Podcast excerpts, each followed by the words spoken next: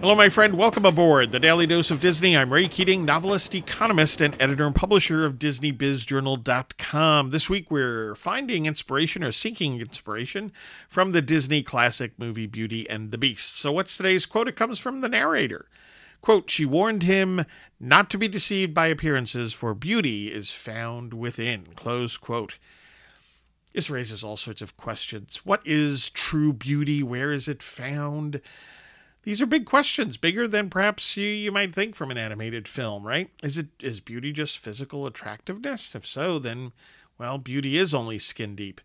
But a more substantive understanding of beauty means looking at at the qualities, right? Qualities that for lack of a better word please the intellect and appeal to our moral senses. Right? And finding a wisdom and outlook a joy within someone. That's where true beauty lies. Not with, you know, how somebody happens to look when they're 25 years old.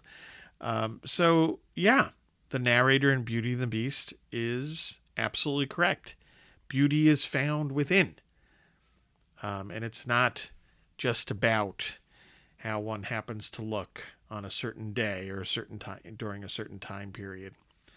Thanks for listening. Get your news and views on Disney at DisneyBizJournal.com. Please check out my recent books, The Weekly Economist, 52 Quick Reads to help you think like an economist, and the second book in that series, just coming out, The Weekly Economist 2, 52 more quick reads to help you think like an economist. There are 17 Pastor Stephen Grant thrillers and mysteries. The two most recent are Persecution and Under the Golden Dome. If you like historical fiction, please check out Cathedral, an Alliance of St. Michael novel. And if you're looking for organization and inspiration, the Lutheran Planner, the to do list solution, hopefully will help. Signed books at raykeatingonline.com, paperbacks and, and Kindle editions at amazon.com. I hope you find some value here, folks, and have a magically productive day.